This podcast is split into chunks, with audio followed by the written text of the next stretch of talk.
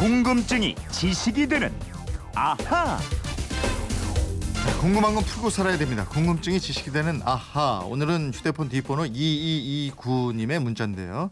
북한 고위 인사가 교통사고로 사망했다는 뉴스를 들었습니다.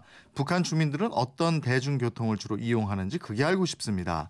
북한에도 자동차가 많이 있나요? 이러셨는데 자동차 운전에도 일가견이 있는 김초롱 아나운서 알아보죠. 어서 오세요. 네, 안녕하세요. 북한에는 못 가봤죠? 못 가봤죠. 네. 금강산에도? 못 가봤죠. 아, 그렇군요. 가보셨어요? 저는 금강산까지. 관광 가셨어요? 그때 무슨 회사 일 때문에 갔었죠. 아, 진짜요? 네. 2000년이 되면서 예. 밀레니엄 뭐 전 세계 방송이 있었는데 제가 맡은 구역이 독도하고 금강산이었어요. 와. 그래서 거기 가서 방송했던 기억이 있어요. 야, 우리 방송할 때 참 좋은 데 있으면 같이 가요. 2000년에 뭐 했어요? 2000년에 저 고등학생이었던 그렇죠. 것 같은데요. 예. 네.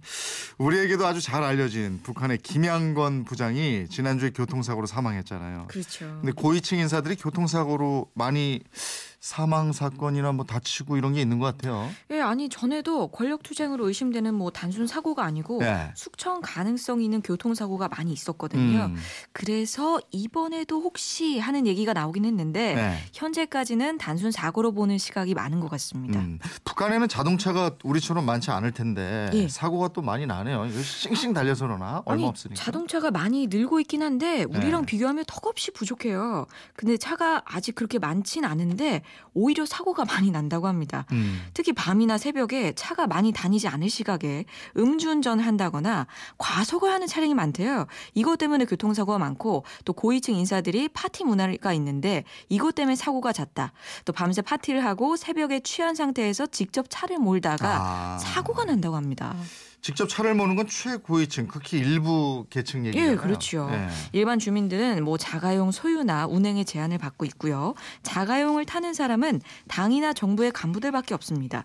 뭐 올림픽에서 메달을 딴 체육 영웅들에게 자동차가 선물로 주어지곤 하는데요. 예. 이런 승용차도 대개 국가 소유이고 운전 기사도 별도로 배정하고 있습니다. 음. 그럼 북한 주민들은 이동할 때 주로 어떤 교통수단을 이용하죠? 가장 대중적인 게 자전거고요. 네. 우리가 자가용을 생각하는 것처럼 이 북한 주민들은 자전거를 굉장히 소중하게 여깁니다. 예. 자전거는 앞뒤로 짐을 넉넉히 싣고 이동할 수 있기 때문에 주민들의 재산 목록 1호로 꼽힙니다. 아니 하긴 북한 소식 뉴스 같은 거 이렇게 예. 보면은 평양 시내 출퇴근길 자전거들 많이 다니고 예. 이러는 거 볼 수 있어요. 저도 많이 봤는데요. 네. 이 북한의 자전거는 우리와 다른 점이 있습니다. 바로 번호판을 달아야 한다는 점입니다. 네. 이 자전거를 구입하면 우리의 파출소 격인 인민보안소 분주소에 자전거를 등록하고 번호판을 받는 데요.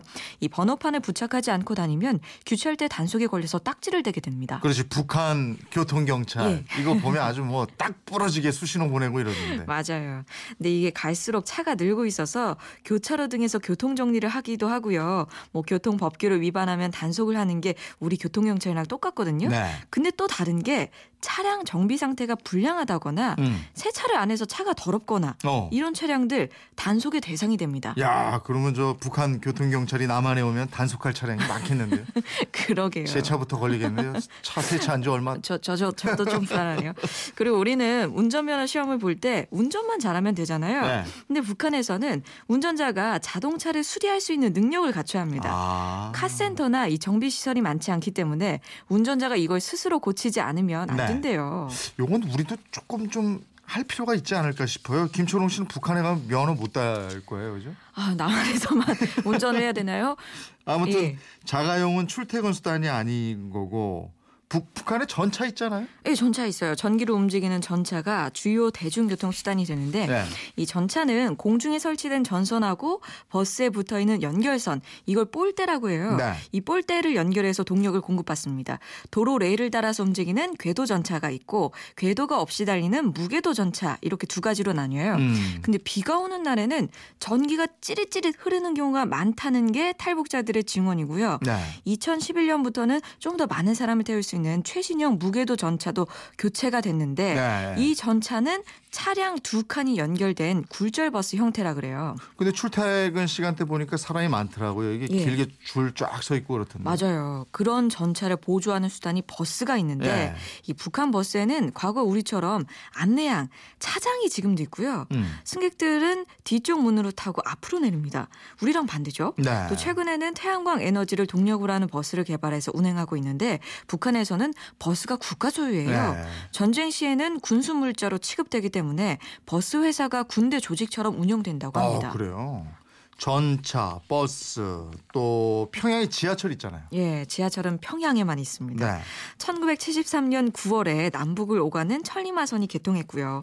1975년 동서로 달리는 혁신선이 개통했습니다. 음. 우리는 1974년에 1호선이 개통됐으니까 우리보다 1년 빨리 건설이 됐는데 노선이 지금까지 딱 두 개고요. 네. 국철선까지 합쳐야 3개고 지하철역도 20개 정도밖에 안 됩니다.